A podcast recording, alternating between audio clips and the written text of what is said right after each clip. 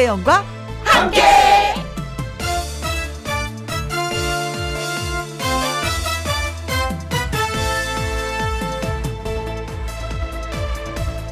오늘의 제목 기회는 자주 오지 않는다. 지난주에 놓친 저녁 식사는 어쩌면 제대로 추위 먹은 구룡포 과메기가 제 맛을 내는 마지막 기회였는지도 모릅니다. 지난주에 그냥 포기한 토요일은 어쩌면 홍성 남당항 새 조개를 먹을 수 있는 마지막 기회였는지 모릅니다. 사소하게 시장에서 살까 말까 했던 제철 맛 자랑하는 나물이며 먹거리들도 그렇습니다. 하물며 한 끼 반찬거리도 이렇게 아쉬운데 다른 소소한 만남들도 많이 많이 아쉽습니다. 우리는 그땐 모릅니다. 그 기회가 얼마나 소중했단 거라는 걸요. 그런데 놀랍게도 우리는 오늘도 지금도 그 기회 앞에 있습니다. 행동하세요. 그러면 아쉽지 않습니다. 2021년 2월 6일 토요일 김혜영과 함께 출발합니다. KBS 1라디오 매일 오후 2시부터 4시까지 누구랑 함께 김영과 함께 야야야야야야야 좋다. 2021년 2월 6일 오늘은 토요일이고요. 오늘의 첫 곡은 윤수일의 아름다워 였습니다. 김혜영과 함께 토요일 1부 트롯 샛별 가수 신성 씨와 사연 창고를 열려고 합니다. 주중에 소개해드리지 못했던 사연들 그리고 홈페이지에 올려주신 사연들 잘 여러분께 전달해 드리도록 하겠습니다. 광고 듣고 다시 올게요. 김혜영과 함께 0213님의 신청곡입니다. 방실이의 첫차.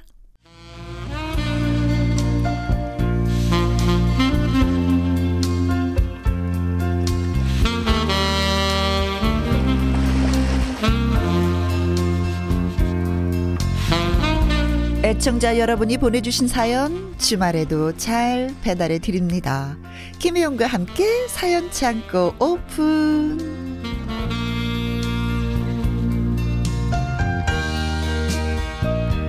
토요일의 남자 사연을 전해주는 남자. 스튜디오 습도 높여주는 가습기 보이스의 주인공 가수 신성 씨 어서 오세요. 안녕하세요. 반갑습니다. 잠시만요. 제 습도 어. 온도 좀 올리고 올게요. 띠띠띠띠 띠띠띠 띠리리리리리리리. 올라 띠리리. 아우 예 점점 촉촉해졌습니다. 네. 아 습도를 올리고 시작해야죠. 아 진짜예요. 예 네. 겨울엔 특히 그렇습니다.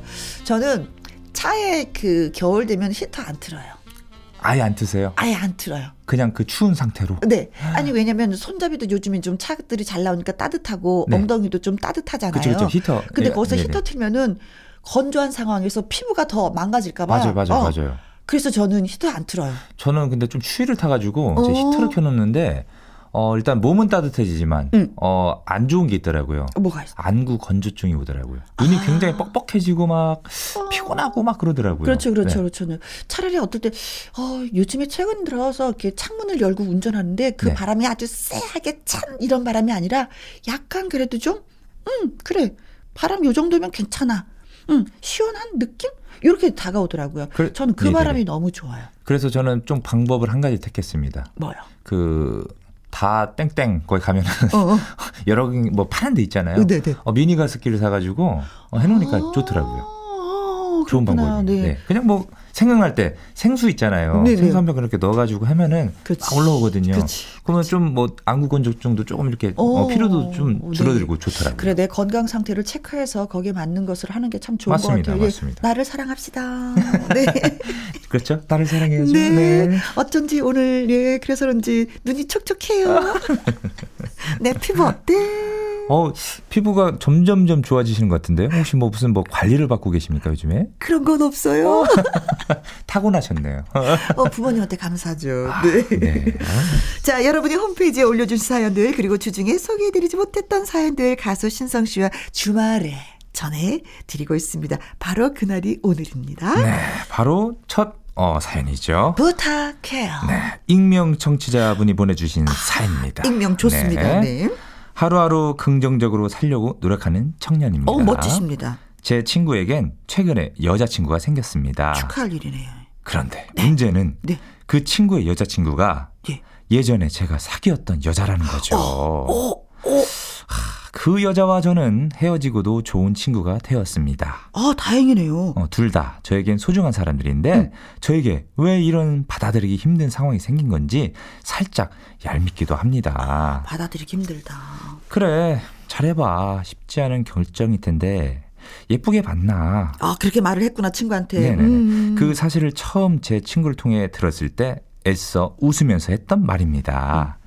순간 얼굴은 굳었지만 태어난 척 한 거였죠. 네. 그 여자, 이제 제가 붙잡을 수도 없는 사람이니까, 그리고 그녀가 결정한 거니까 네. 존중해 줘야겠지라고 생각하면서 말이죠. 물론 저도 새로운 사람을 만나고 있습니다. 네. 한때 어, 사귀었던 사람이 새로운 사람을 만났고 그 새로운 사람이 제 친한 친구라는 사실이 당황스럽네요. 이게 무슨 마음인지 해석 불능 상황입니다. 친구도 모든 사실을 알고 있으면서도 저에게 소신대로 행동했다라고 말하더라고요. 네. 그래, 소신대로 행동한 게뭐 제겠어. 그렇지. 어차피 사랑은 마음이 중요한 거니까 이렇게 생각하려고 정말 많이 노력합니다. 각자 새로운 사람을 만나 새롭게 시작하는 이 시점에 음. 노래 가사 같은 일이 저에게도 벌어지니 감당하기엔 쉽지 않네요. 저에게 어떻게 행동하는 게 좋을까요? 라고 이렇게 보내주셨습니다. 어... 뭐 여자친구랑 만나다가 헤어졌어. 근데 여자친구가 내 친한 친구하고 사귀었어. 그리고 나도 여자친구가 생겼어. 어 그래 잘해보자. 아싸싸싸 하면 되는데 이게 마음 정리는 아니지. 이런 노래가 생각납니다. 어떤 친구의 친구를 사랑했네. 야 이게 무슨 뭐 드라마 같은 일이 생긴 거잖아요. 따지고 보면은 네. 일단은 저라면 어. 일단은 아무리 소중한 사람이라도 어? 어, 못 볼 것 같아요. 못 만날 것 같아요. 이 친구랑 그거를. 어. 네, 왜냐면 보통 친한 사람들이 네. 그러니까 친한 친구들이 어, 틀어지는 경우가 딱 두 가지가 있습니다. 어떤 걸? 한 가지는 돈 문제. 돈 문제. 그리고 또 하나는 여자 문제. 여자 문제. 네. 더군다나 친구 사이잖아요. 네. 아, 저라면 이거 못 만날 것 같아요. 아무리 뭐 그러니까 친한 사람이라고 해도 음. 긍정적으로 생각을 하려고 해도 음. 아, 뭐 또 일단 보게 되면은 네. 아, 이러면은 네. 친구 둘을 잃게 되는 거잖아요. 그렇죠. 네. 그 나, 내가 친한 남자친구도 그렇고 여자친구 네. 떠나간 여자친구이지만 그 네. 친구도 만나지 말아야 되는 그런 상황이 오는 거네요. 그렇죠. 네, 그렇죠. 그렇죠. 신성 씨 얘기에. 의하면은 그러니까 소중한 사람이 그전 음. 여자친구를 사귐으로써 네. 더군다나 그냥 만약에 네. 안 좋게 헤어졌다면 안 보면 그만이지만 뭐 또 좋게 지낸다 그랬잖아요. 네. 참 애매한 상황입니다. 그쵸. 이것도. 네. 근데 그 여자친구의 마음은 어떨까? 그니까요. 근데 사실 그런 게 있어요. 내가 별로 관심이 없던 사람이 나한테 좋다고 얘기를 했어. 네. 어, 나 김영 씨 너무 좋아하는데 한번 우리 사귀어보도록 해요. 근데 나는 별로 관심이 없어. 아유, 죄송해요. 어떡하나. 아유, 미안해서. 뭐 이런다고 해서 이제 헤어졌어요. 아무런 관계가 아니야. 네. 그런데도 그 남자가 누구를 사귀잖아요. 네. 괜히 신경 쓰인다. 그니까요. 그것 때문에 이렇게 좋은 관계로 괜히 신경 쓰여. 나는 가슴 마음에도 없는데 담아두지도 않았는데 누가 네. 누구를 사귄다 고. 어머, 그래요? 어떤 여잔데? 뭐 이런 게 있거든요. 근데 네. 하다못해 이 남자분은 여자를 많이 사귀었어. 그렇죠. 근데 음. 내가 친한 친구한테 가버렸어. 그럼 넷이 만날 경우가 있을 거 아니에요. 네. 자꾸 옛날 생각날 거 아니야. 그래서 못 만나요. 그래서 그게 안 되는 거예요. 오, 오, 나도 여자친구가 있지만 그 헤어진 여자친구 계속 야 우리 그 저기 뭐야 닭발 먹으러 갈래? 그럼 순간 아, 야 그러지 마. 그 저 내가 헤어진 혜영이 혜영이 닭발 안 좋아해. 뭐 이럴 수도 있는 거잖아. 자 우선 보세요. 뭐 일단은 뭔가를 먹을 때또 어. 술을 먹지 않겠습니까? 그치. 또 취하다 보면은 그 마음의 감정이 흔들리는 그럼요. 그래 또 싸움이 벌어지는 거예요. 그렇지. 네. 야, 자식아 너 혜영이한테 잘하지 너 왜 그러는 거야? 아이, 그럼 또 싸운다고. 그것보다도 어. 담아놨던 거를 야, 네가 그러면 안 되지. 그래서 어. 이게 글쎄요, 저는 아, 그러고 나서 또 만약에 네. 혜영이랑 그 친구가 톡톡톡톡 헤어져서 야, 나 혜영이 때문에 힘들어. 야, 나 그럴 줄 알았어. 걔가 그런 게 단점이야. 혜영이 걔가 걔 그렇다니까. 내가 그래서 헤어진 거잖아. 아. 이거 너무 복잡해지는 것 같아요. 그러니까요. 머리가 아프다. 네. 네. 진짜 저는 그냥 근데 이분, 이분의 네. 심정이 지금 어떤 줄 알겠어. 근데 가까이 하자니 또 감정이 또 흔들리는 거고 안 만나자니 멀리 하자니 또, 또 내가 정말 소중한 네네네. 친구 둘을 잃는 게 되는 거고 네. 그러나 깔끔하게 안 보는 게 저는 음. 네 그게 답인 것 같습니다. 네네네 네. 네. 어디서 잘 살길 바라면서 당연하죠. 예 그런 네네. 마음으로 예쁘게 그냥 음, 헤어져 주는 것도 괜찮은 것 같습니다. 어 근데 이런 건 힘들어. 사랑은 움직이는 거야. 맞아. 사람의 마음은 생물이야. 늘 움직여. 그래서 그 사랑을 놓치지 않으려면 늘 노력을 해야지 되는 거예요. 다른 사람이었다면은 뭐 상관은 없겠는데. 아, 상관없지. 아, 어, 너무 괜찮지. 네네네. 마음에 들지 아우. 괜찮지. 근데 내가 사귀었던 여자친구를 어 그러니까 여기서 중요한 거는 지금 사귀고 있는 그 친구에게 여자친구에게 더 잘하라는 거예요. 당연하죠. 당연하죠. 헤어지고 나면 네. 이런 아픔이 늘 찾아온다는 맞습니다, 거. 네. 맞습니다. 네. 야 어떻게 위로가 안 되네. 음, 그렇죠. 우리들의 생각만 일까? 다른 사람들도 그렇게 생각을 할까? 우선은 청취자분들도 듣고 나면은 음. 저야 같은 생각이지 않을까. 그렇죠. 네. 내가 굳이 괜찮다 하더라도 혜영이가 흔들릴 수가 있어 또. 네, 혜영이도 또 괴로워 중간에서 마음이. 예. 네. 자, 그러니까 참, 아, 마음은 나도 몰라. 내 마음 내가 모르는데 낸들 어찌 알겠느냐. 나도 나를 모르는데. 맞습니다. 네. 네네. 글쎄 오늘 사연 주셨는데 그나마 또 익명으로 주셨는데 위로가 되셨는지 모르겠습니다. 음. 자, 노래 듣고 오도록 하겠습니다. 이 섭섭한 마음을 어떻게 달래될까요? 음. 아, 아까도 뭐 살짝 뭐 구간이 나왔던 것 같아요. 음? 홍경민의 흔들린 우정. 우정. 김혜영과 함께 토요일 일부 가수 신성 씨와 청취자 여러분의 사연을 소개해드리고 있습니다.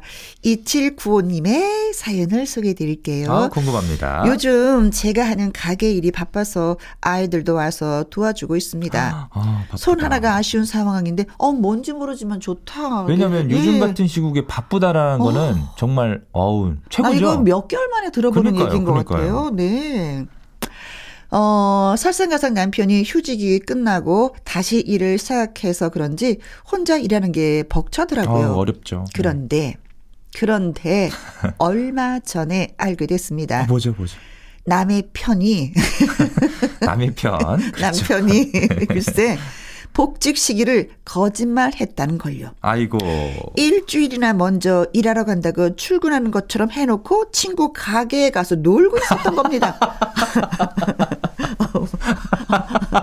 친구 집 아들 같아 아들 같아. 가서. 네. 네. 아니 거짓말을 하려거든 들키지나 말든가 꼭 들켜갖고 소들 속을 뒤집어 놓습니다. 네, 네. 당신은 내가 바쁜 거 뻔히 알면서 그러고 가서 놀고 싶냐? 어? 따지니까 처음에는 미안해 하더니 나중에는 적반하장으로 저한테 뭐라고 하는지 아십니까? 뭐라고요? 나도 휴가가 필요하다. 나도 놀고 싶다. 여태 쉰건쉰거 아니다. 한 달도 아니고 일주일 가지고 뭐 그러냐 치사하게. 이러더니 입을 꾹 닫고 말을 안 하고 있습니다. 제가 남편 마음 하나 이해 못하는 여자인가요? 제가 너무했다고 보세요? 하셨습니다. 아, 좀 어떻게 보면 조금 귀여운 귀엽다. 사연이네요. 네 네 네. 아니 근데 이게 아내 말을 들으면 아내 네. 말이 옳은 것 같고 네. 어, 바쁜데 지금 놀고 싶니? 그렇죠, 이런 그렇죠. 느낌이고 네. 또 남편의 말을 들으면 나 진짜 일 열심히 하다가 살짝 쉬는 건데 그거 갖고 뭐라고 하면 안 되지 치사해. 그것도 이해가 가고. 우선은 사연을 보니까 어, 어. 남편분이 어찌됐든 일을 하다가 음. 잠깐 휴직을 낸 거였잖아요. 그렇죠. 근데 휴직 기간에 가게를 예, 가게를 또 도와준 거잖아요. 어허. 쉬지 못하고. 어. 그 상황에서 남편도 얼마나 쉬고 싶었겠습니까? 네. 그렇죠. 그러다 보니까 딱 일주일 동안 어 바로 secret이죠. 비밀 휴가를 이렇게 가진 가진 계기가 된 건데. 네. 어 근데 이런 경우가 자주 일어나면 이건 문제가 되는 겁니다. 근데 어쩌다 한 네. 번이었어. 그렇죠. 딱한 번이잖아요. 네. 근데 이제 일주일 동안 이제 그러고 노는 거죠. 친구 네. 가게 가서. 네네. 근데 그게 너무 나는 출근하고 안쓰러운 게 뭐냐면 네. 어디 멀리 가지도 못했어. 그렇죠, 그렇죠. 왜냐면 쉬는데. 멀리 가게 되면은 퇴근 시간이 또 예, 안 될 수가 있으니까. 그렇죠. 뭐 네. 1박 2일 뭐 2박 3일 어디 가는 것도 아니고 맞아요, 맞아요. 그냥 친구 가게 가서 노는 그쵸. 거야. 뭐 술 한잔 하기도 하고. 어, 네. 너무 치근하고 안쓰러워. 이거 어떡하면 좋아. 이럴 때 그냥 통 크게 네. 여보 알았어. 10만 원 줄게. 어디 가서 놀다가 와. 맛있는 거 먹고 친구하고 이런 것도 멋있잖아. 멋있긴 한데 지금 가게 일이 너무 바빠요. 쉴 수가 없는 상황이니까. 아니 가게가 바쁘니까 약간 네. 돈이 좀 더 들어오지 않았을까? 그렇죠. 그 돈을 약간 남편한테 용돈을 주는 거야. 음, 그래서 점수를 확 따버리는 거 이런 기회에. 여보 불만을 얘기하는 게 아니라 네. 그랬어 여보 몰랐는데 그럼 얘기를 하지 쉬고 싶다고. 아유, 어쩌다가 휴직한 거였는데, 그 일주일 내가 못 줄 줄 알았어? 에이그, 얘기를 했으면 내가 용돈까지 주지. 1박 2일, 2박 3일 여행 다녀와도 되는 건데, 에이그, 나를 그렇게 속 좁은 예, 예. 여자로 봤어? 속상하다. 왜냐면 이제. 가게 일이 너무 바쁘다 보니까 정신이 없는 거예요. 음. 그러니까 한 명이라도 더 지금 아쉬운 상황인데. 네 네. 네, 네. 손이, 손이. 네, 그렇죠, 그렇죠. 아쉬우니까. 근데 그 상황에서 남편이 그렇게 되니까 얼마나 얄미웠겠어요. 아니, 그러니까 순간 예. 생각하면 확 남편이 얄미워. 근데 네. 약간 좀 속을 들여다보고 깊이 생각하면 그것도 안쓰러운 맞아, 거야. 맞아, 맞아. 안쓰러운 네. 거야. 얼마나 쉬고 싶었으면은 그렇게 그래. 거짓말까지 하면서 쉬고 싶었을까. 어린 아이도 아니고 네. 나이 든 어른이 어 바쁘게 일하는 아내를 알면서도 쉬고 싶었으니 그래 거짓말을. 아이고 진짜 갑자기 막 측은지심이 확 밀려오네. 그 맞아요. 놀아도 그 별거 아니거든요. 맞아요, 그 마음 조마조마하면서 노는 거잖아. 아유 딱 3일만 거짓말 하시지. 그래도 일주일 동안 일주일 한 3일이면 그래도 좀 덜 열받겠는데 일주일은 좀 길어요. 네? 네. 아이들도 얼마나 짜증냈겠어요. 아, 나도 공부하라 힘들어 죽겠는데 그치. 아빠는 왜 거짓말하고. 엄마, 아빠가 거짓말하고 그러는데 우리도 가끔 거짓말해도 괜찮은 거야? 아이들이 또 배우게 되는 거죠, 이게 또. 난 모든 걸 다 아빠한테서 배우는데 거짓말도 배우게 생겼네? 아유, 저희한테 거, 웃음을 주는 사연이 되고 말았네요. 네, 나름대로 사연 주신 분들은 좀 속상해서 사연을 주셨을 텐데 네. 저희가 웃으면서 아, 이거 이래도 되는 네. 거예요? 예, 좀 어, 귀엽네요. 사연이 음, 너무 음, 귀여웠습니다. 음, 음, 네. 음, 거짓말 가끔 하시죠? 신성 씨도. 저도요. 누구한테 거짓말을 하게 돼요? 아, 저 같은 경우는 어, 아, 좀 라디오 이렇게 들으실 텐데 가끔가다 부모님한테 조금 어떤 거죠? 지금은 거짓말 안 합니다. 지금은. 지금은 네. 네. 저는 지금도 거짓말해요. 아 그래요? 네, 네 우리 뭐라고, 남편한테. 뭐라고.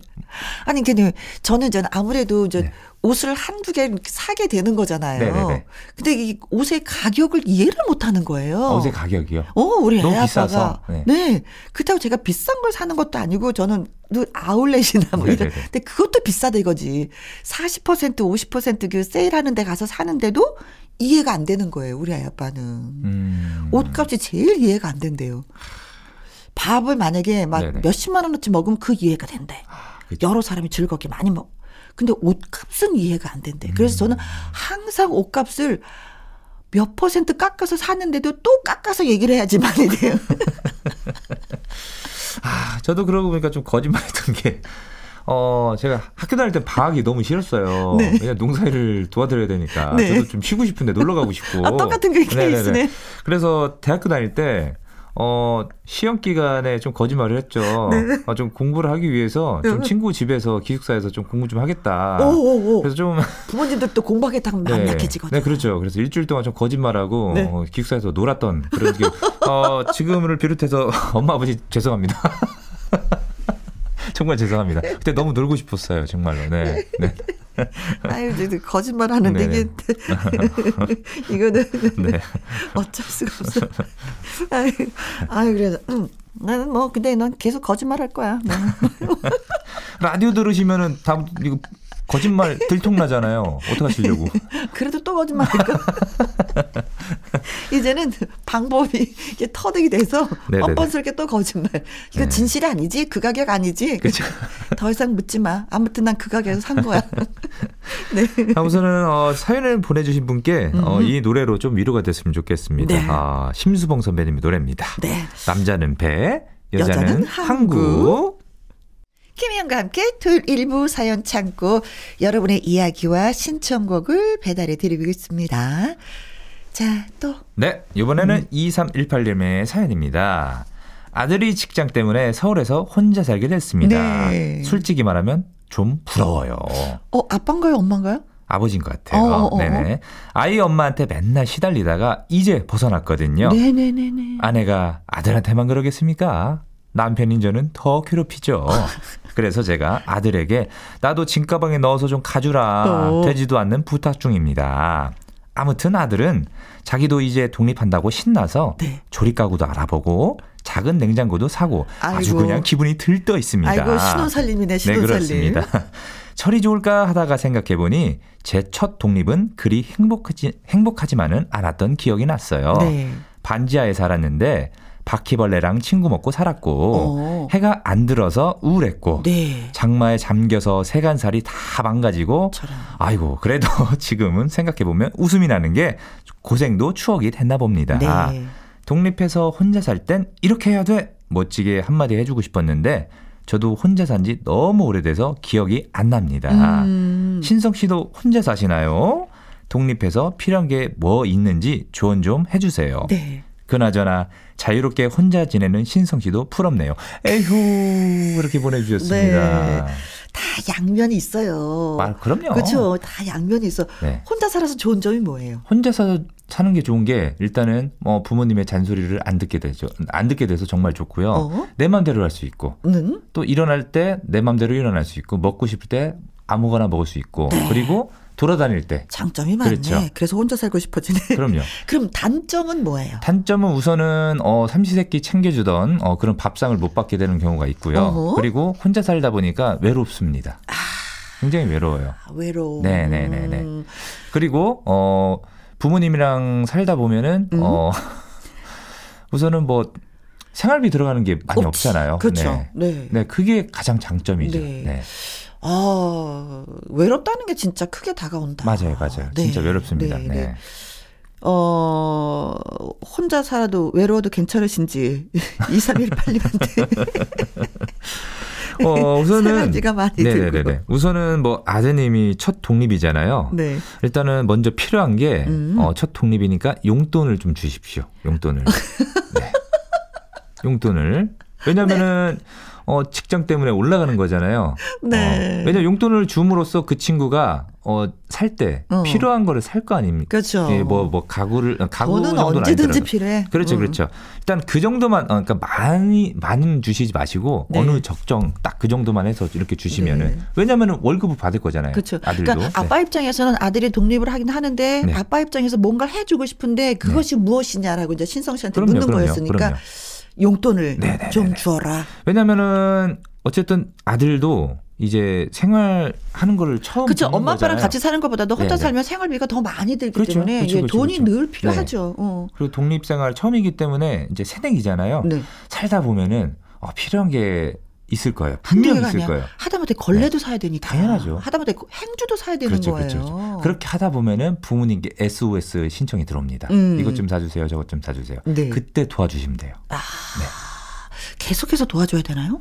계속은 아니죠. 음. 네, 어느 정도만 해주고. 네. 이제 너 혼자 사니까 네 스스로 혼자 한번 살아봐라. 네. 어 이렇게 해라. 네. 네 이렇게 얘기를 해줘야죠. 네. 네. 어 그래도 아버님 입장에서 참 좋은 게 뭐냐면 네. 피난처가 생겼다는 거. 아, 그렇죠. 가끔가다 아들지. 이렇게 그렇죠. 할 수도 있는 거고. 뭐, 네. 아내 되시는 분이 잔소리가 있고, 뭐, 네. 남편 나를 막 괴롭히고 그러면, 어, 여보, 나 갔다 올게 하고 어, 아들 그렇죠. 집에서 주말에 그렇죠. 딱 보내고 갔다 오면은 우선은 가시기 전에 어, 무턱대고 가시지 마시고 어, 연락을 하세요. 네. 무턱대고 들어가셨다가 어, 자칫 잘못하면 누구세요? 어, 예비 며느리를 볼 수가 있습니다. 네. 그런 경우가 있으니까 어, 가시기 전에 좀 신호를 좀 주고 가세요. 네. 네. 네. 네. 네. 아 지난번에 그 사연 중에 한 가지가 뭐였냐면은 그렇죠. 여자친구. 야, 아니 여자친구도 네. 네. 어그 아버지가 아들을 앉혀놓고 이런저런 막 얘기를 한 거예요. 공부를 열심히 해야지만 미래에 네가 또 뭐 이런 얘기를 했더니 아들이 하는 말이 아빠 조언과 잔소리가 뭔지 아세요? 한 끗 차이죠. 그렇죠. 조언은 듣는 사람이 받아들이면 조언이고 받아들이지 않으면 잔소리가 된다. 맞습니다. 맞습니다. 라고 얘기했다고 하는데 바로 그 생각이 드네. 아내분이 이렇게 네. 잔소리가 네. 심하다고 그러니까 했는데. 그러니까 충고와 잔소리는 똑같은 맥락이에요. 그렇죠. 조언은 큰 잔소리고요. 네. 잔소리는 듣기 싫은 잔소리고요. 네. 똑같습니다. 그렇지. 네. 조언은 큰 잔소리고 네. 잔소리는 잔잔한 그렇지, 잔소리 그렇지, 그렇죠. 이거예요. 네. 근데 왜 이렇게 잔잔한 잔소리를 듣기가 싫을까? 더 싫죠. 자, 그래도 이제 멀리 떠나는 아들한테 무엇라도 한 가지 해주고 싶어서 아빠의 그 마음이 느껴집니다. 음. 그래요. 아빠 마음을 알면도 아드님이 또 잘 서울 생활을 하지 않을까. 음. 그런 거 보면 진짜 저희 부모님 너무 감사한 게 음. 저한테 절대 터치 안 하세요. 제가 사는 거에 대해서. 그냥 아. 가끔가다 내려가면 뭐 필요한 거 없니? 음. 엄마 없어요. 그래. 네, 없어요. 네. 가끔 가다 그냥 쌀 떨어질 때나 음. 뭐 김치 떨어질 때 그때는 제가 필요하니까 내려가서 네. 가지고 오거든요. 네. 그것 빼고는 뭐 저는 남자들은 더군다나 어, 많이 뭐 이렇게 사는 게 없습니다. 여자 같은 경우는 화장품 같은 걸 많이 사잖아요. 뭐 그렇죠. 뭐 이것저것 어, 꾸밀 것도 어. 많은데 남자들은 딱 사는 게 컴퓨터. 아. 네. 일단은 뭐 집에 가서 또 게임을 해야 되니까 음. 컴퓨터가 필요하고요. 게임을 해야 되니까. 네. 뭐, 뭐 없습니다. 네, 아, 진짜 네. 저 지금 되게 좋은 말씀인 것 같아요. 어떤? 아버지 입장에서 엄마 입장에서 아들한테 뭔가를 자꾸 해주려고 하지 말고 네. 뭐 필요한 거 없니? 네. 라고 묻는 것. 그렇죠. 그래서 김치가요. 그럼 어 알았어. 그럼 김치를 담가주고. 그렇죠, 그렇죠, 그렇죠. 뭐가 필요해? 네. 그럼 알았어. 필요한 것을 해주는 것. 네. 미리 해주지 말고 네. 필요하다고 얘기를 하면 그때 해주는 것이 아이들한테는 더 좋지 않을까. 당연하죠, 당연하죠. 라는 생각을 네. 지금 몇 불안도 네. 또 해보게 되네요. 네, 맞습니다. 아버님 이제 되셨죠? 음, 필요하다고 하면 그때 네, 해주시면 되고요. 간간히 내려오면 용돈 조금 주는 거.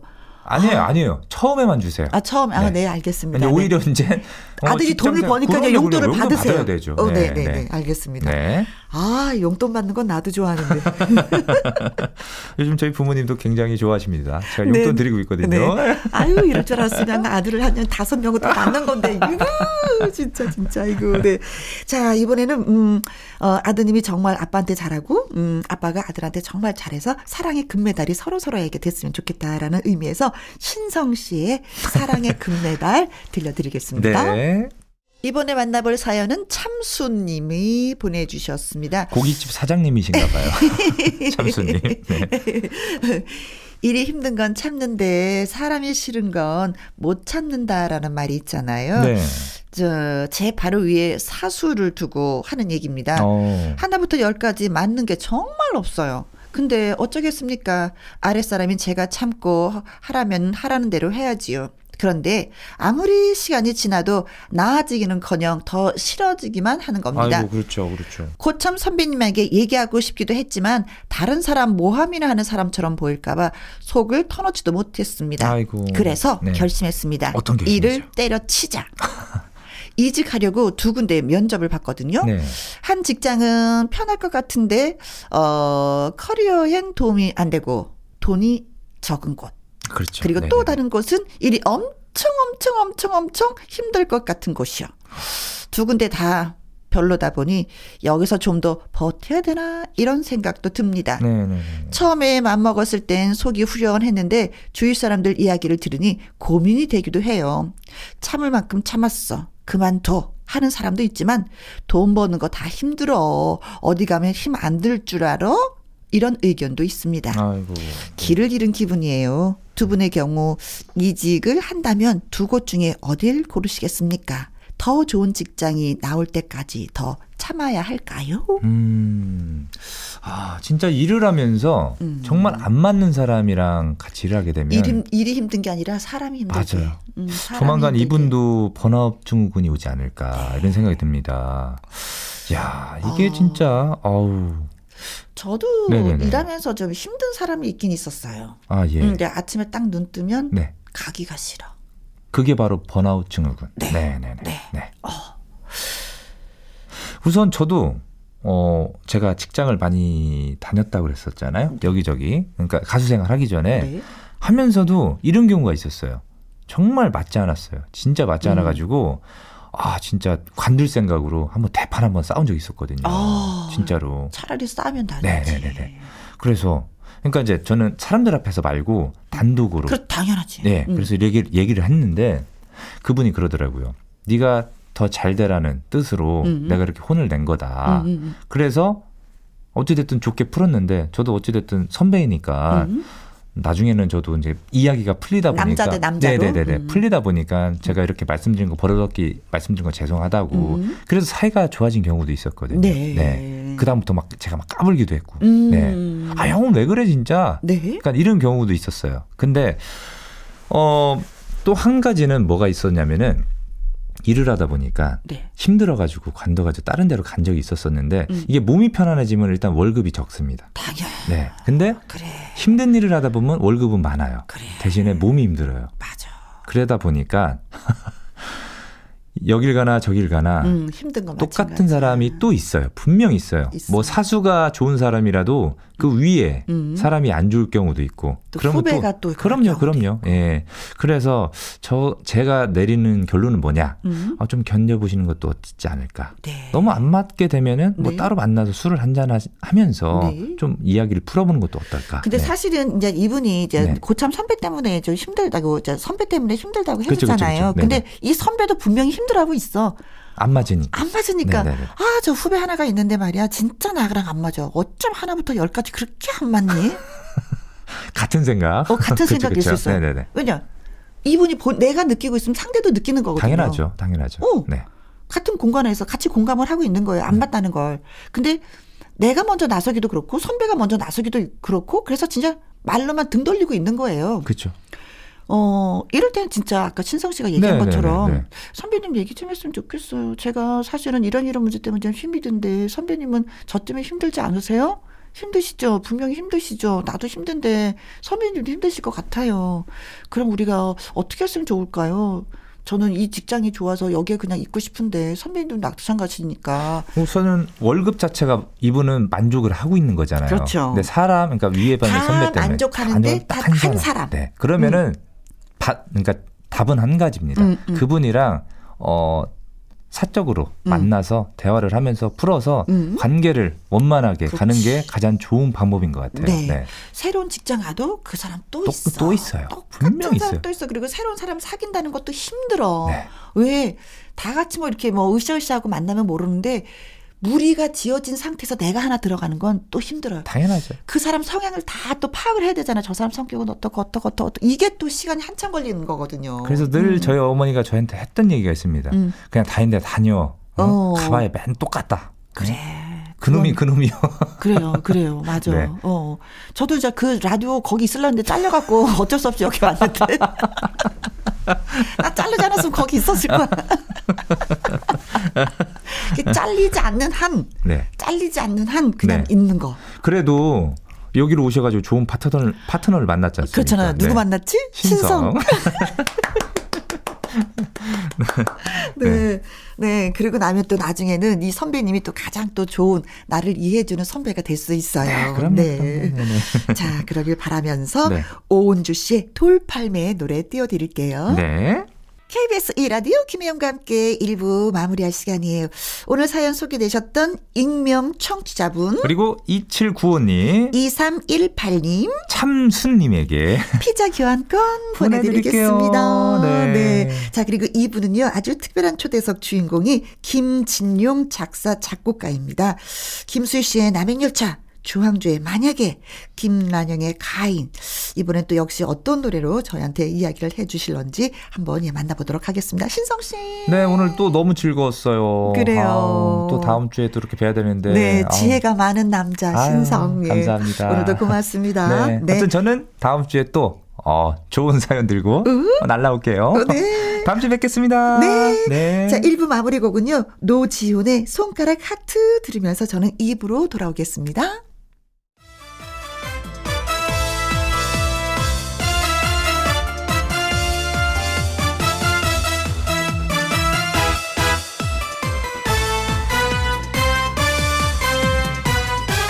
김혜영과 함께. KBS 2라디오 김혜영과 함께 2부 시작했습니다. 지치고 힘들 때 좋은 음악이 주는 따뜻한 위로 한 번쯤 여러분들 느껴보셨을 겁니다. 아주 특별한 초대석, 이렇게 아주 많이 우리가 사랑하는 노래를 탄생시킨 작사 겸 작곡가 김진용 씨와 함께 하도록 하겠습니다. 어, 이 노래 들으면서 한번 분위기 띄워볼까요? 김진용 작사 작곡 김수희의 남양열차. 김혜영과 함께.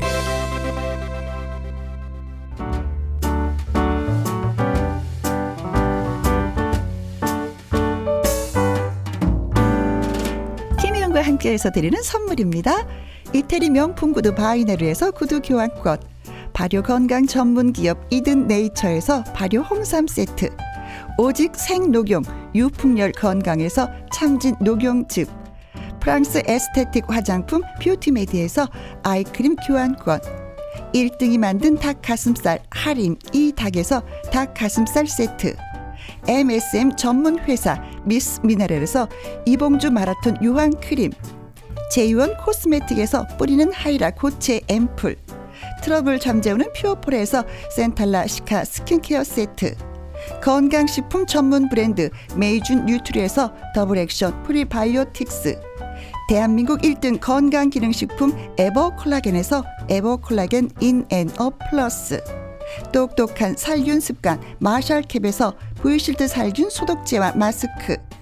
마스크 전문 MSK 인더스트리에서 휴클린 KF94 마스크. 더 편한 박스 분리수거 파운틴에서 분리수거 도구.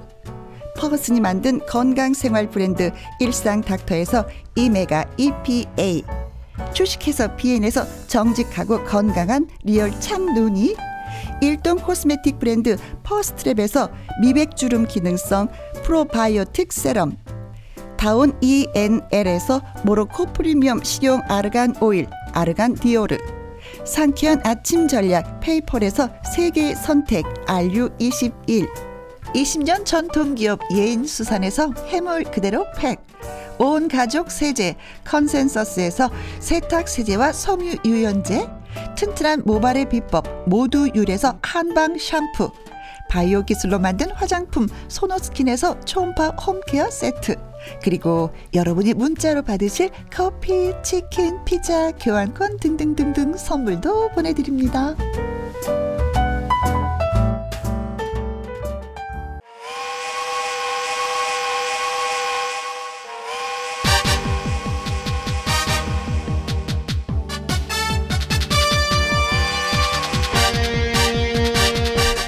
노래 가사와 멜로디까지 마치 마음속에 각인된 것처럼 줄줄줄줄 외우다시피 한 명곡들. 적어도 그 노래는 노래방 모니터에 뜨는 가사 없이도 줄줄줄줄 부를 수 있는 우리들의 국민 가요가 있습니다. 그리고 그 국민 가요를 작사 작곡한 작은 영웅들이 있습니다. 이제 그 사람을 만나 보도록 하죠.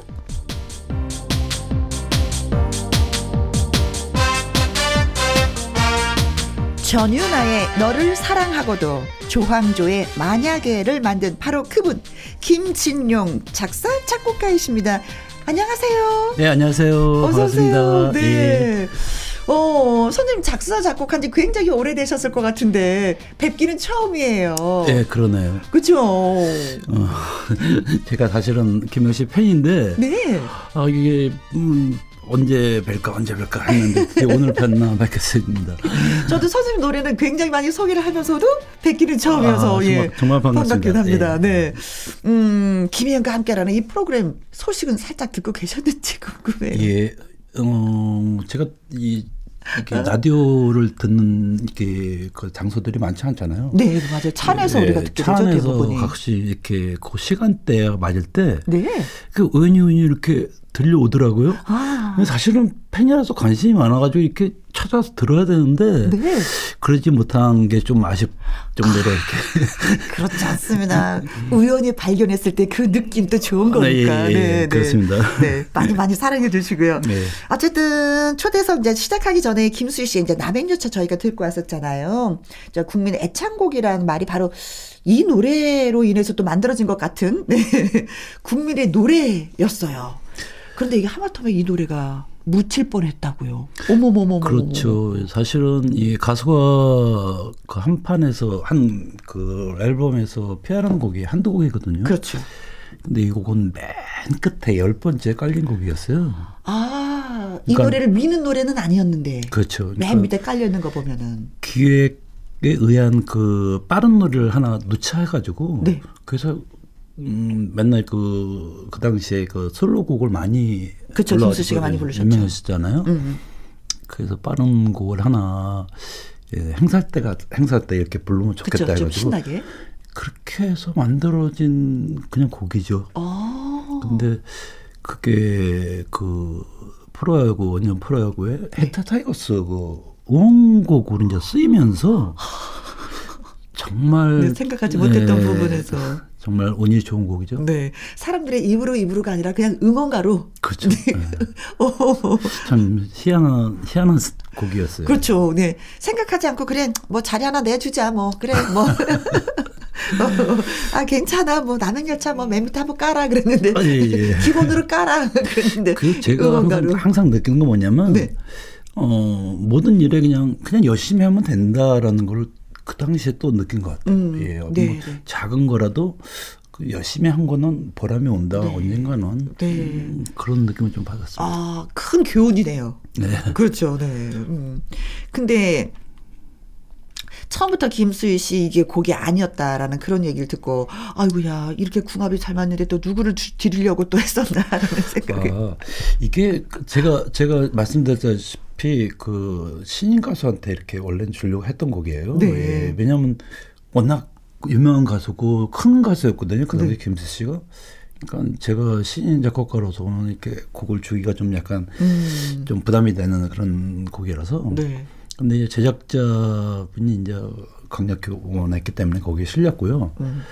이 곡을 만들 때도 사실은 저희 아버님이 예, 옛날에 그 집에 오실 때 동태 한 마리 이렇게 살고 오시면서 아. 술이 건하게 치우셔가지고 그비 내리는 호남선이라는 곡을 옛날에 불렀어요. 그 제목이.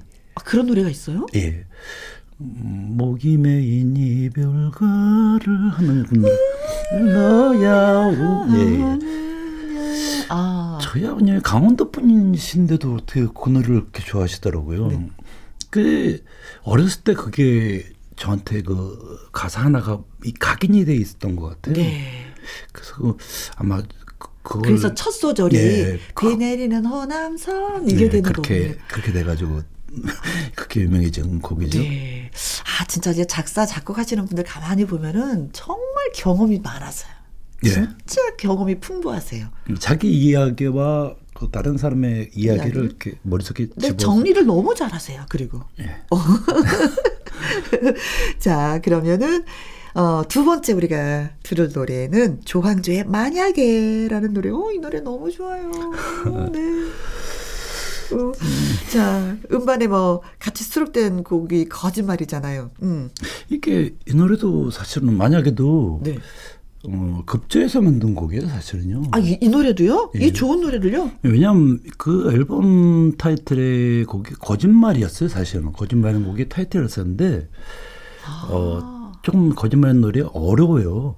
어려워요. 예, 대중이 따라하기가 이게 다른 사람이 부르지 못해요. 그렇죠. 그 맛은 조항조 씨만 그렇죠. 내요. 네. 예, 왜냐하면 그게 음표상으로 굉장히 꽤 어렵게 된 음표예요. 그 대중성이 좀 모자라다 해서 네. 아, 그럼 좀 대중성 있는 곡을 네가 좀 하나 더 써서 하나 더 가자 해서 그게 만들어지게 그게 만들 만약에 아 저는 이 거짓말 노래를 들으면은요 조항조 씨의 그 노래하는 데 있어서의 모든 기술이 다 들어간 종합편 같아요. 예.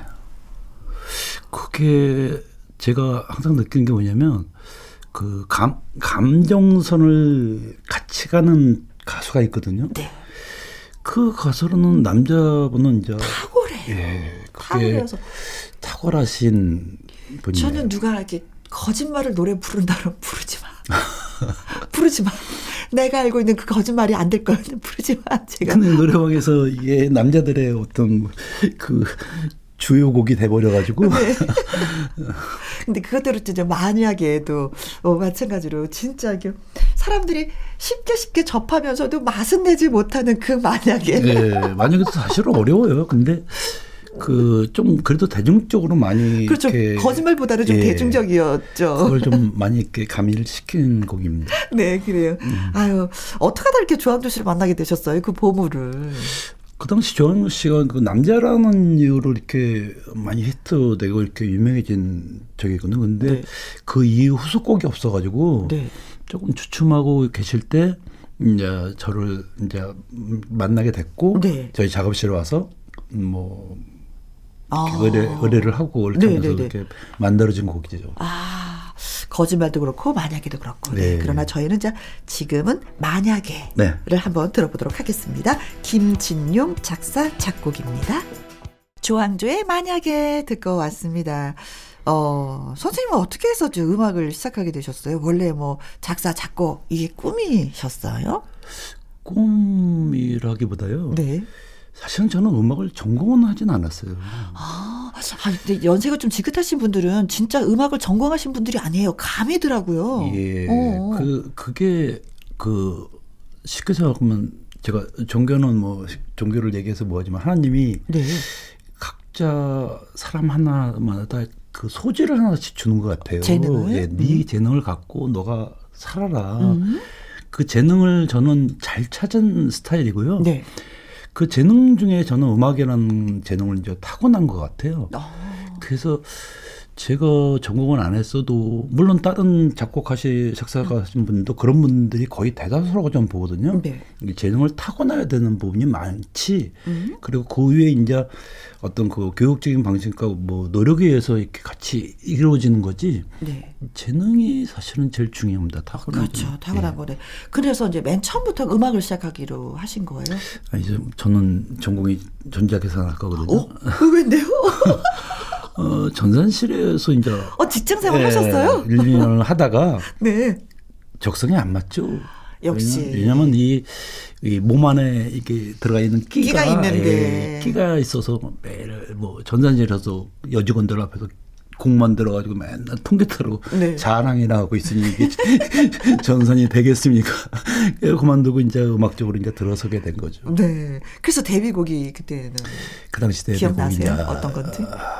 그 지금 이제 SM SM 그룹 회장님이신 아 이수환 씨요? 예, 예. 아. 그분 곡 처음 자화상이라는 노래가 있죠.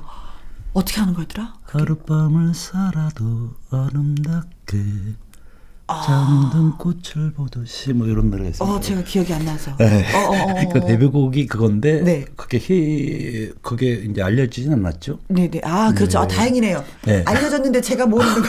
아, 뜨끔했는데 알려지지 않았다 하니까. 조금 그냥. 네. 네. 아, 어떻게 든 이수만 씨한테 곡을 주실 생각을 하셨어요? 그 당시 제가 그 우연히 만나게 된 분이 네. 그 그 기인이라고 하시는 그 알고 계실 겁니다. 예. 장공 선생님. 아, 예, 예. 장공 선생님 네, 알죠. 예. 악기도 잘 다루고 노래도 그, 하시고 그분 그분 코미디도 하셨던. 그분 사단에 이제 김수희 씨랑 이수만 씨가 있었어요. 네. 그리고 뭐 심영래 씨도 있었고 그 당시 어. 그 당시에 음. 제가 거기 음악 감독으로 이제 데뷔를 하면서 이제 그렇게 알게 되신 분들이에요. 아, 네. 한꺼번에 진짜 굉장하신 분들을 알 뵙게 되셨네요. 네, 운이 좋았죠. 네. 자, 그래서 자, 세월이 쭉쭉쭉쭉 흐르면서 또 이제 노래를 계속 만드시는데 들어보니까 서주경 씨의 쓰러집니다. 쓰러집니다. 쓰러집니다. 하는 곡도 선생님의 곡이었어요. 음. 곡은 제 곡인데 네. 작사는 제가 제 곡이 제 작사가 아니에요. 음흠. 사실은 저한테 모자라는 부분의 작사 부분이 그런 부분이죠. 좀 음. 이제 후크성스의 스타일의 그런 어떤 약간 그 코믹성도 네네네. 들어가고 여러 가지 사람들한테 많이 듣게 그런 가사를 제가 잘 못 써요. 왜냐면 선생님 가사를 이렇게 보면은 선생님 묵직해요. 네. 어, 서정적으로 삶을 얘기하는 네. 느낌. 그래서 가사를 이제 다른 그 장대성이라는 우리 후배 작사가 네. 같이 한번 작품을 예. 만들어 보자. 예. 음. 그래서 이제 음 그렇게 하겠는데 사실은 이 곡이 김난영 씨의 살랑살랑이라는 곡이에요. 아, 이 노래가요? 예. 쓰러집니다가? 예. 꽃바, 어, 연결이 안 됐는데? 꽃바람 타고 오네요. 살랑살랑. 아. 쓰러집니다. 예. 아, 그렇군요. 김난영 씨의 살랑살랑이랑 예. 같네요. 살랑살랑이라는 곡이 이제 김난영 씨 독집에 제가 이제 곡을 여러 곡을 하면서 네. 이제 수록된 곡인데 그 사랑사랑이란 곡이 이제 오, 선생님 깜짝 퀴즈 같았어. 김나연 씨한테는 사실은 이제 쓰러집니다가 히트를 치고 나서는 좀 미안한 마음이 들었죠. 어. 왜냐하면 그, 그 노래가 이제 폐활을 하다가 이제 폐활을 멈춘 곡이에요. 네, 살랑살랑. 네, 그리고 그 후에 제가 그 후속곡으로 이제 다른 곡을 이제 또 써준 게 이제 가인이라는 곡도 있고 또 뭐 안부라는 곡도 있고 이렇게 음. 계속 연결은 계속 김란현 씨하고는 계속 예, 작동을 예, 하긴 했는데 예. 음. 그 서중훈 씨가 그 노래를 멜로디가 너무 아깝다. 음. 그래서 그 제작하시는 분하고 같이 상의를 해서 네. 그러면 작사를 고쳐서 해보자. 그래서 쓰러집니다. 쓰러집니다. 그래서 히트를 쳤죠. 그래서 미안하더라고요. 김란영 씨의 살랑살랑 가사를 바꾸고 히트친 김진용 작곡, 어, 장대성 작사의 서주경의 쓰러집니다. 노래 들어볼게요. 서주경 씨의 쓰러집니다. 들으셨습니다. 자, 그러면 뭐, 김란영 씨의 얘기를 했으니까 얘기인데, 노래 한 곡 우리가 들어봐야 될 것 같아요. 어, 김란영 씨는 정말, 정말 노래 잘하는 가수죠? 아, 아. 알죠. 그 실력을 알죠. 음, 네. 제 감정선에서 가장 잘 부른 가수 중에 한 분인데요. 음. 노래를 정말 맛있게 하는 가수죠. 진짜 잘하죠. 네. 근데 메들리를 했을 때도 진짜 고속도로에서 대박을 터뜨렸던 분이 그렇죠. 그렇죠? 예. 어. 밀리언셀러를 기록 그 정도니까 그렇죠. 대단한 아, 그 감정이 대단한 것 같아요, 이분. 네. 네.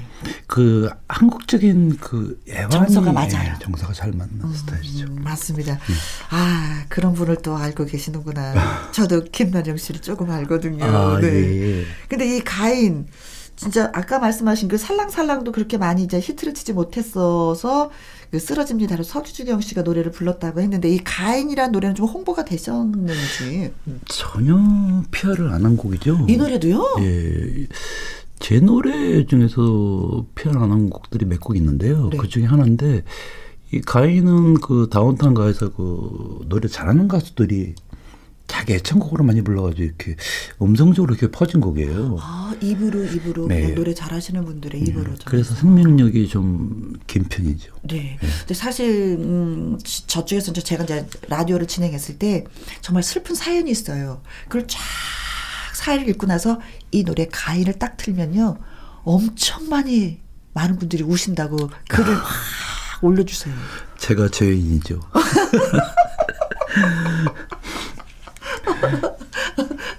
많은 사람들을 울리는 분. 네. 그 울리는데 동조하신 그 가수는 김난영 씨. 네. 좋은 것 같습니다. 네. 네. 음, 인성도 그렇고. 네. 네, 맞습니다. 자, 그래서 김난영 씨의 가인, 예, 한번 듣도록 하겠습니다.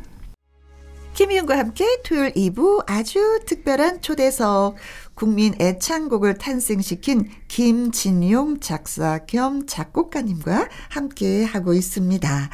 자, 이번에는 김중찬 씨의 산다는 것은 이란 노래를 드리려고 하는데 이 노래가 원래 드라마 주제곡이었었죠? 예, 예. 그죠? 음. 뭐 방송국 드라마 주제곡을 이제 의뢰받고 쓴 곡이죠. 아, 음. 그래서 이게 히트가 된 거군요. 있는 노래로서 그 드라마 주제가 가 된 게 아니라. 예, 음. 그 아, 산다는 것이라는 그 드라마 원미경 씨가 아마 주연했던 그 드라마였을 거예요. 네 네 네 네. 어.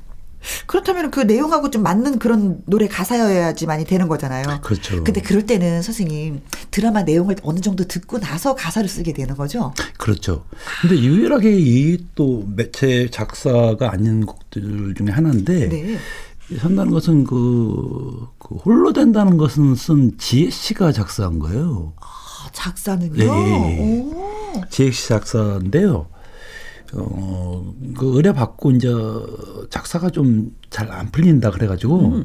그러면 어, 오빠한테 편지 네 얘기를 편지로 한번 그냥 정황이라도 주니까 음. 좀 편안하게 편지로 줘라. 아, 지혜 씨한테 그렇게 주문하셨어요? 네. 그랬더니 편지를 장황하게 장문의 편지를 왔는데 네. 거기에 이제 그 산나는의 가사의 대목들이 이제 너무 꽂히는 게 많아서 제가 아, 추리셨구나. 네, 추리했죠. 네. 근데 지혜 씨가 원래 노래도 좀 네, 노래도 하셨던 분이기 때문에 예, 예. 음악을 알아서 예. 오늘 어이구 자 그러면은 김진용 작곡 지혜 작사 김종찬의 산다는 것은 들을게요. 김종찬의 산다는 것은 듣고 왔습니다. 아, 선생님 분위기 너무 좋아요. 선생님 노래를 이렇게 차분해서 진짜 막 커피 한 잔이 생각나는 그런 아, 시간인 것 같아요. 예. 네. 자, 이제 다음에 들어볼 노래는 전유나의 너를 사랑하고도입니다. 이 경우는 뭐, 저, 김수 씨의 경우에는 좀 반대였다고 얘기를 들었어요. 그렇죠. 김수 씨는 이제 슬로곡으로 이제 유명해서 이제 남열차가 탄생했고. 네. 이 전윤아 씨는 대학가요제 때 나, 그렇죠. 빠른 노래로 네. 아마 나와서. 전윤아 씨의 노래가 그때 대학가요제에서는 어떤 노래를 뭐 사랑이라는 건 하는 뭐그 그 빠른 템포의 아. 펑키 곡이었어요. 네네네네. 예. 그래서 이제 제가 그 당시 이제 그 한 바퀴 그 소방차랑 심신 뭐 전 여러 사람들이 있는 그또 음악 감독을 또 겸해서 했었거든요. 네네. 거기에 또 전석이 돼서 들어와가지고 아. 그래서 일찍을 제가 계획을 좀 하겠는데. 네. 그럼 슬로우를 한번 한번 해보자. 완전히 역을 한번 쳐보자. 으흠. 그래서 만든 거 이제 너를 사랑하고입니다. 네. 오. 어, 근데도 그 전윤아 씨에게 미안했다라고 뭐 선생님 말씀하셨다고 하는데 그 네. 이유가 뭘까요? 뭐 곡춤은 너무 고마운 거 아니에요? 그 잘한 거 아니에요? 자랑해야 되는데 뭐가 그렇게 또 미안하셨어요? 그래서 제가 이제 가수분들한테 부탁하는 게 네. 취입할 때그 음. 컨디션으로 노래를 하지 마라. 왜냐하면 만약에 히트를 치게면 계속 노래를 불러야 될 거 아니에요. 그렇죠. 그러면 녹음할 때 컨디션은 굉장히 좋아가지고 이제 키를 올려서 최상의 예, 예, 최상의 컨디션을 컨디션을 조절, 거기서 노래를 했는데 이제 뭐 공연 같은 게 있는데 많다 보니까 힘들잖아요. 네. 그럼 노래가 다운이 되거든요. 안 되거든요. 그건 그렇죠. 똑같은 예. 최상의 컨디션은 유지가 되기 힘들죠. 하루에도 뭐 인기가 있을 때는 몇 곡씩 몇 번씩 불러야 되는 거예요. 똑같은 노래를. 예. 그러니까 그 가수들한테 항상 얘기하는 게 네. 너가 최종 리밋에서 조금 반키 정도는 낮춰서 해야 된다. 아, 녹음을 할 때요? 예. 아. 그래야만 어디 가서라도 편하게 자기 컨디션이 아니어도 편하게 놀 그렇죠. 아 원곡 같은 느낌인데 그렇죠. 어, 원곡은 저렇게 키가 높았는데 왜 저 키를 다운 시켜서 노래하지? 네. 아 성의가 없어 이런 얘기 들을 수 있으니까. 예, 바로 이그 이유가 바로 여기서 나오는데요. 네. 그 후렴부 쪽에 따라라레 이제 더 이상 없어. 이거를 반복을 제가 그 감정선을 고조를 시키려고 네. 두 번을 반복을 하는 바람에 적에 굉장히 힘들어 하더라고요. 아. 물론 가수는 이제 뭐 최고의 역량을 갖고 하시겠지만은 네. 사실은 힘들어하는 게 저한테는 보이거든요. 음. 제가 곡을 쓴 사람 입장에서는 내 욕심이었나? 아, 너무 욕심을 내가 부렸나? 가수에 대한 배려를 내가 예. 못했네. 그게, 그런 게 미안하셨구나. 예. 그게 너무 미안하더라고요. 아, 참 세심하세요. 사실은 또 그렇게 노래를 불렀기 때문에 그 노래가 그 리듬이 네, 네, 히트를 쳤거든요. 그럼에도 또 선생님, 아이고. 근데 이게 1위를 못 했었다고요. 그 일을 하기 위해서 굉장히 노력을 많이 했는데 네. 사실은 그 당시에 좋은 가수와 좋은 곡들이 너무 많이 이렇게 많이 나왔어요. 음, 그 해에 뭐, 예, 발라드도 많았고 좋은 곡들이 너무 많아서 그런지 음. 거의 뭐 16주 하니까 1년 아. 1년 가위 가까이 될 때까지도 네. 계속 2위만 했습니다. 아, 16주 동안 2위를 예. 했. 그것도 대기록인데요. 어, 예, 그것도 드문 경우죠. 네. 그만큼 좋은 노래들이 그 당시에 많이 많았다는 음, 얘기겠죠. 가요계가 좀 예, 풍요로운 예, 예, 해였기 예, 때문에 예. 네. 듣는 우리들은 많이 행복했었는데 또 선생님한테는 그 부분이 있어서 또 1위를 하지 못해서 아쉬움이 또 있으시긴 하겠네. 왜 나한테 2위만 주는 거야? 나도 가끔은 1등을 하고 싶어. 네, 사실 뭐 순위는 중요하지 않지만, 네. 뭐 저는 역설적으로 따져보면 아, 그래서 지금까지도 사랑을 받지 않나? 예. 그렇죠. 네. 1등은 항상 예. 위험해. 예. 내려와야 돼. 네. 네.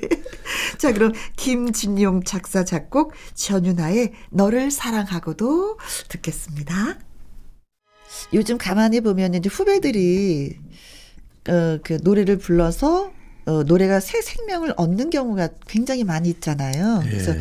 아 진짜 이 곡은 누군가 불러줬으면 이 곡이 있다면 이 사람한테 좀 주고 싶다.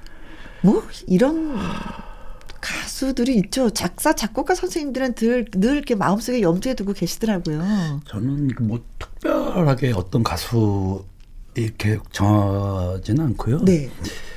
제가 제 스타일의 노래가 있습니다. 사실 저의 음. 음. 저의만의 그 감정선을 갖고 가는 스타일이 있거든요. 선생님은 좀 감정선을 좀 중요시 여기시죠. 네, 그렇죠. 네. 네. 근데 그 감정선을 이렇게 같이 공유할 수 있는 가수라면 누가 불러도 저는 상관없다고 생각해요. 왜냐하면 어차피 제 노래는 제 감정선을 못 읽으면 부르기가 힘들어요, 사실. 음흠. 예. 원곡을 이기가 힘들기 때문에 네. 좀 제 감정선하고 같이 이렇게 공유하는 가수라면 뭐 네. 누가 한다 그래도 뭐 저는 뭐 아낌없이 네. 곡을 주겠습니다. 조금 전에 신 저기 신성 씨가 선생님 전화번호 따고 싶다고. 아 예. 어떤 어떤 가수분이라도 전 상관없습니다. 예. 네. 그래서 제가 알려드리기로 했어요. 아 예. 네. 음. 저, 저 마지막으로 들어볼 노래가 이선희 씨의 그대가 나를 사랑하신다면입니다. 음. 이 노래 또 만들면서 또 힘들지 않으셨는지. 이거 아까도 제가 말씀드렸지만 이제 지혜 씨랑 또 김미선 씨라는 이분인데 네. 김미선 씨는 이제 어니언스 예전에 유명했던 분들의 그 편지라는 곡을 작사했. 분이에요. 네, 김미선 씨가. 네, 그분이 시집을 내셨는데 네.